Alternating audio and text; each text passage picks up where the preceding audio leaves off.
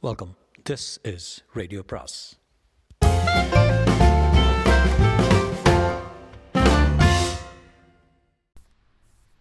அனைவருக்கும் அன்பு வணக்கம். சாண்டிலியனின் சாண்டில்யனின் கடல் புறா அத்தியாயம் ஒன்பது வலைக்குள் வந்த சிங்கம். பாலூர் பெருந்துறையில் பெருவணிகர் வீதிக்குள் நுழைந்த சமயத்திலோ கூலவாணிகரின் மாளிகை கூடத்துக்குள் வந்த வினாடியிலோ எந்தவித சந்தேகற்கு சந்தேகத்திற்கும் இடம் கொடாத இளைய வல்லவன் அந்த கூடத்தில் உட்கார்ந்திருந்த பெருங்கூட்டத்தின் நடுவில் இருந்த கூலவாணிகன் எழுந்த தோரணையை கண்டதுமே ஏதோ விபரீதம். நேர்ந்திருக்கிறது என்று தீர்மானத்துக்குள்ளான் என்றால் கூலவாணிகனின் முகத்திலிருந்த திகிலையும் அவனிருந்த கோலத்தையும் கண்டதும் அபாரமான அதிர்ச்சிக்கும் சீற்றத்துக்கும் இடம் கொடுத்தான். தாறுமாறாக கிழிக்கப்பட்டிருந்த உடைகளுடனும் முகத்தில் மிதமிஞ்சிய திகிலுடனும் கயிறுகளால் பிணைக்கப்பட்ட கைகளுடனும் எழுந்து நின்ற கூலவாணிகனையும் அவனை சுற்றிலும் வணிகர் உடையில் இருந்த கலிங்க வீரர் கூட்டத்தையும் பார்த்த கரு கருணாகர பல்லவன் உண்மையை கண்ணிமைக்கும் நேரத்தில் புரிந்து கொண்டு வாளை உருவ கச்சையை நோக்கி கையை கொண்டு போன சமயத்தில் தன் வாளும் மிக தந்திரமாக பின்புறத்திலிருந்து உருவப்பட்டு விட்டதையும் அந்த வாளை உருவியவன் வெளியிட்ட பேய்ச் சிரிப்பு அந்த கூட்டத்தை இடித்து விடுவது போல் ஒரித்ததையும் கவனித்து ஒரு கணம் ஸ்தம்பித்து நின்றான். மறுகணம் தன்னை நோக்கி அப்படி நகைத்தவனை பார்த்து பார்க்க பின்புறம் துர- திரும்பினான். அப்பொழுது தன் சிரிப்பை சற்று அடக்கிக் கொண்டு கலிங்க மன்னன் பீமன் முகத்தில் பரவிய கேலி புன்னகையுடன் அவன் எதிரே காட்சியளித்தான்.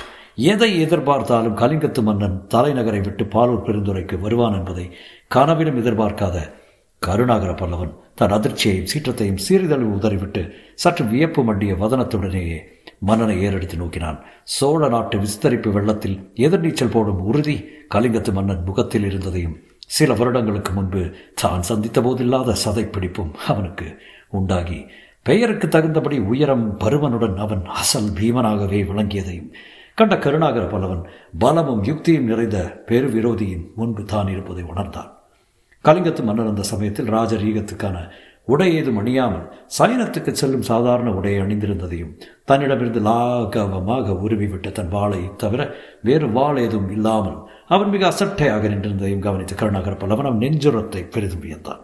தன் வீரர்களோடு ஒரு வீரனாக பழகும் கலிங்கத்து பீமனின் வீரர்களை அவனிடமிருந்து எந்த விதத்திலும் பிரிப்பதோ அவர்களை யாரிடம் யாரையும் தன் உதவிக்கு இணைப்பதோ முடியாத காரியம் என்பதும் வெட்ட வெளிச்சமாயிற்று இளைய பல்லவனுக்கு. உதடுகளும் கன்னங்களும் தடித்து நின்றதால் ஓரளவு பயங்கரமாக தெரிந்த பீமனது முகத்தில் பளிச்சிட்ட கண்கள் தன்னை ஊடுருவி பார்ப்பதையும் புரிந்து கொண்ட இளைய பல்லவன் தன்னை திடப்படு திடப்படுத்திக் கொள்ள பீமனிடமிருந்து திரும்பி கூலவாணிகனின் கூட்டத்தையும் அங்கு குழுமியிருந்த கலிங்கத்து வீரரையும் கவனித்தான்.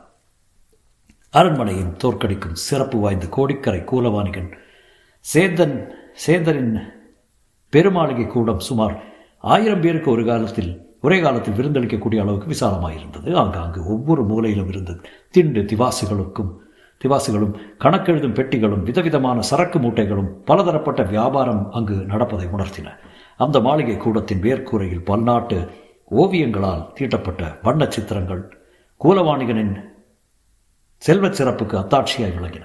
இத்தனை செல்வச் சிறப்பு இருந்தும் வர்த்தக விஸ்தரிப்பு இருந்தும் அரசியலில் சிக்கிய ஒரே காரணத்தால் கூலவாணிகன் என்று துன்புறுத்தப்பட்டு கைகள் பிணைக்கப்பட்டு நின்ற பரிதாப கோரத்தை கண்ட கருணாகர பல்லவன் கூலவாணிகன் சேந்தனிடம் பெரும் அனுதாபமை கொண்டான். பீமன் கையில் வகையாக சிக்கிவிட்ட தனக்கும் கூலவாணிகனுக்கும் என்ன கதி கிடைக்கும் என்பது சந்தேகத்திடமின்றி புரிந்து கொண்ட இளைய பல்லவன் மேற்கொண்டு நடப்பது நடக்கட்டும் என்று பீமனை நோக்கி மீண்டும் திரும்பி கலிங்கத்து மன்னரை இங்கு நான் எதிர்பார்க்கவில்லை என்று சம்பாஷணையில் மெல்ல இறங்கினான். பீமனுடைய பெரும் மீசையும் கருத்த பெரிய புருவங்களும் ஆச்சரியத்துக்கு அறிகுறியாக ஒரு முறை எழுந்து தாழ்ந்தன. தாங்கள் எதிர்பாராத சம்பவங்கள் பல நகழ்ந்திருக்கின்றன இந்த இரவில் என்று பதிலுக்கு சொற்களை உதிர்த்த அவன் உதடுகளில் புன்முறுவல் என்றும் படர்ந்தது. மன்னன் பதிலில் இருந்து அவன் தன்னை பற்றிய பல விவரங்களை அறிந்திருக்கிறான் என்பதையும் இளைபலவன் உணர்ந்து கொண்டான் ஒழிய அந்த விவரங்கள் என்னவா இருக்கக்கூடும் என்பதை அறியாததால் அவற்றை பற்றி தெரிந்து கொள்ளும் நோக்கத்துடன் உண்மைதான். நள்ளிரவில் வணிகர் விடுதிக்கு மன்னர் வருவது நான் எதிர்பார்க்க எதிர்பார்க்காத சம்பவம் தான் இத்தகைய விஜயத்துக்கு கலிங்கத்தின் சம்பிரதாயம் இடம் கொடுக்கிறதா? என்று வினவினான். பீமன் முகத்தில் ஆலோசனை படர்ந்தது. ஏதோ யோசித்து விட்டு சொன்னான் சம்பிரதாயம் இடம் கொடாதுதான்.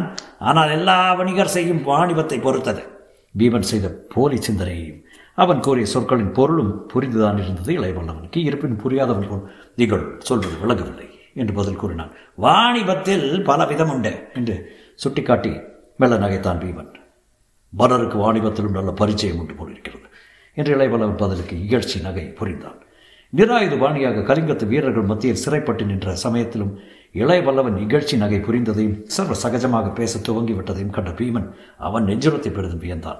அந்த வியப்பு குரலிலும் ஓரளவு துணிக்க பேச முற்பட்டு வாணிபத்திலும் பரிச்சயம் தேவையாக இருக்கிறது இளையவல்லவரே? காரணம் தெரியுமா? என்று வினவினான். தெரியாது. என்றார் நிலைப்படும் இதில் கஷ்டமே எதுவும் இல்லை. வாணிபத்தில் பல வகை உண்டென்று முன்னமே நான் குறிப்பிடவில்லையோ? ஓ குறிப்பிட்டீர்கள் பொருள்களில் செய்யும் வாணிபம் ஒரு வகை. ஓஹோ. அரசியலில் வாணிபம் மற்றொரு வகை. அப்படியா?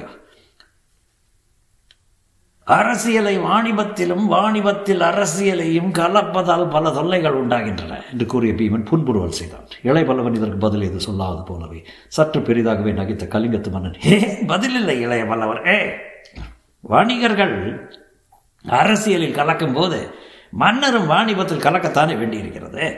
இந்த சந்தர்ப்பத்தில் நாம் சம்பிரதாயத்தை மட்டும் கவனிக்க முடியுமா? முடியாது முடியாது. வாணிபத்திலும் சோழ நாட்டிலிருந்து வரும் வணிகரிடமும் நாம் சிறிது கவனத்தை செலுத்த வேண்டியிருக்கிறது. செலுத்துவதில் பலன் இருக்கிறது என்று கூறினான். என்ன பலன்? இளையபலவன் சற்று நிதானத்தை எழுந்து இறைந்தே கேட்டான் இந்த கேள்வி. நிதானத்தை சிறிதும் இழக்காமலே பதில் சொன்னான் பீமன். ஆனவாய சோழரின் இணைபெரியாத தோழரான இளைய பல்லவரின் சந்திப்பு எனக்கு கிடைத்திருப்பதே வேறும் பலன் அல்லவா? இதற்கு தாங்கள் இத்தகைய முயற்சி எடுத்திருக்க வேண்டியதில்லை என்று சற்று கோபத்துடன் கூறினான் இளையவல்லவன் அப்படியா? என்று கேட்ட பீமனின் முகத்தில் ஆச்சரிய ரேகை படர்ந்தது. ஆம் மனவா தங்களை காணவே நான் கலிங்கத்துக்கு வந்தேன். இத்தனை வீரர்கள் அனுப்பி பவனி நடந்து விட்டாலும் தங்களை நாடி கண்டிப்பாக வந்திருப்பேன் என்றான் இளையபலம் மறந்து விட்டேன் என்றான் பீமன். எதை மறந்து விட்டீர்கள்? பீமன் சொன்ன பதில் ஒரு வினாடி பேரதிர்ச்சியை கொடுத்தாலும் அடுத்த வினாடி அந்த அதிர்ச்சி மறைந்தது இளையபல்லவனிடமிருந்து மறந்து விட்டேன் வீரராஜேந்திர சோழ தேவரிடமிருந்து நீங்கள் சமாதான ஓலை கொண்டு வந்திருப்பதை மறந்து விட்டேன் என்று பீமனின் பதிலை கேட்டதும் அதிர்ச்சி அடைந்த இளையபல்லவன் இந்த விவரம் தான் சுங்க அதிகாரிக்கே தெரிந்திருந்ததே மன்னனுக்கு தெரிவதில் வேப்பன என்று தன்னைத்தானே சமாதானப்படுத்திக் கொண்டான். அத்துடன் சற்று கோபத்துடன் கேட்கவும் செய்தான் நான் சமாதான ஓலை கொண்டு வந்ததை அறிந்துமா என்னை சிறைப்படுத்தினீர்கள்? என்று பீமன் முகத்தில் வருத்த குறி தோன்றியது. சிறைப்படுத்தி கொண்டு வருவது உசிதமில்லைதான். ஆனால் சமாதான தூதர்கள் இறங்கும் துறைமுக துங்கச் சாவடியில் அந்நாட்டு மன்னர்களை தூஷிப்பதும் வீரர் துரத்த ஓடுவதும் மாளிகையில் பதுங்குவதும் உசிதமா என்பதை எண்ணி பாருங்கள்.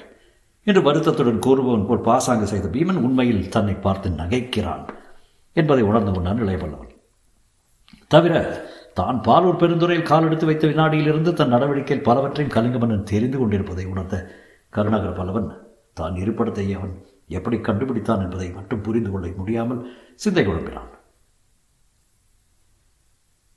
சுங்கச்சாவடி நிகழ்ச்சியை காவல் வீரர்களிடமிருந்து அறிந்திருக்கலாம். ஊருக்குள் ஏற்பட்ட சண்டை நிகழ்ச்சியையும் துரத்திய வீரர்கள் சொல்லியிருப்பார்கள். ஆனால் குணவர்மன் தங்கியிருந்த மாளிகையில் ஒளிந்ததை இவன் எப்படி இருந்தான் என்று தன்னைத்தானே கேட்டுக்கொண்ட இளைய பல்லவன் பதில் ஏதும் கிடைக்காமல் பீமனை நோக்கினான். கருணாகர பல்லவனது எண்ணத்தில் சுழன்ற ஒவ்வொன்றையும் புரிந்து கொண்ட பீமன் சொன்னான் இளைய பல்லவரே ஆபத்தில் இருப்பவன் புத்தி எப்பொழுதும் சுறுசுறுப்புடன் வேலை செய்கிறது. கலிங்க நாடு ஆபத்தில் இருக்கிறது. ஆகவே அதன் மன்னன் விழுப்புடன் இருக்கிறான். கலிங்கத்தின் துறைமுகங்களை கைப்பற்றி கொண்ட கொண்டு சோழ நாடு அளிக்க விரும்பும் போலி சமாதானத்தை தென்கலிங்கமும் இருக்காது வடகலிங்கமும் இருக்காது ஆகவே சோழர் போர் தொடுப்பார்கள். அத்தகைய நிலையில் சோழ நாட்டிலிருந்து படைகள் வந்திறங்க இருக்கும் கலிங்கத்தின் முதல் துறைகமாக பாலூர் பெருந்துறையில் நாங்கள் சர்வ எச்சரிக்கையுடன் இருப்பது இயற்கை தானே அதன் விளைவாகத்தான் இங்கிருக்கும் தமிழ் வற்றர்களையும் இங்கு வரும் சோழ நாட்டு படைத்தலைவர்களையும் கண்காணிப்பு செய்கிறோம். நீங்கள் பாலூர் பெருந்துறையில் கால் வைத்த வினாடி முதல் கலிங்கத்தின் ஒற்றர்கள் உங்களை கவனித்து வருகிறார்கள். நீங்கள் வெளிநாட்டு பிரமுகர் வீதியில் மறைந்ததும் அந்த வீதி முழுவதும் ஒற்றர் பார்வைக்குள் அகப்பட்டது தவிர இப்படி சம்பாஷணை அரைகுறையாக விட்ட பீமன் மீண்டும் இளநகை கொண்டான். அந்த இளநகையில் பொ பெரும் பொருள் சிக்கியிருப்பதை உணர்ந்த இளையபல்லவன் என் பா பேச்சை பாதையில் நிறுத்திவிட்டீர்கள். எதையோ சொல்ல வந்தீர்கள் என்று கேட்டான்.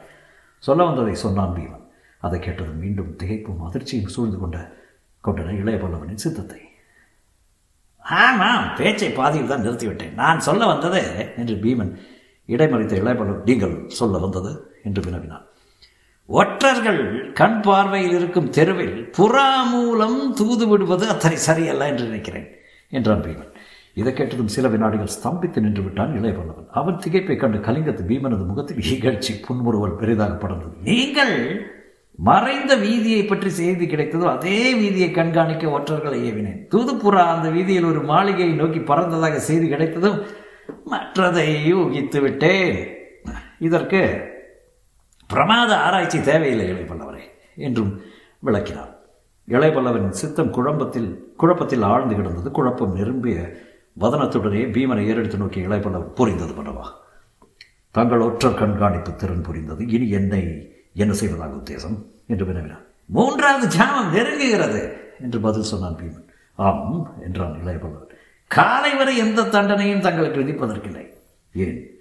நீதிமண்டபத்தில் விசாரிக்காமல் தண்டனையிடும் வழக்கம் கலிங்கத்தில் கிடையாது. நீதிக்கு மதிப்பு கொடுக்கிறீர்களா?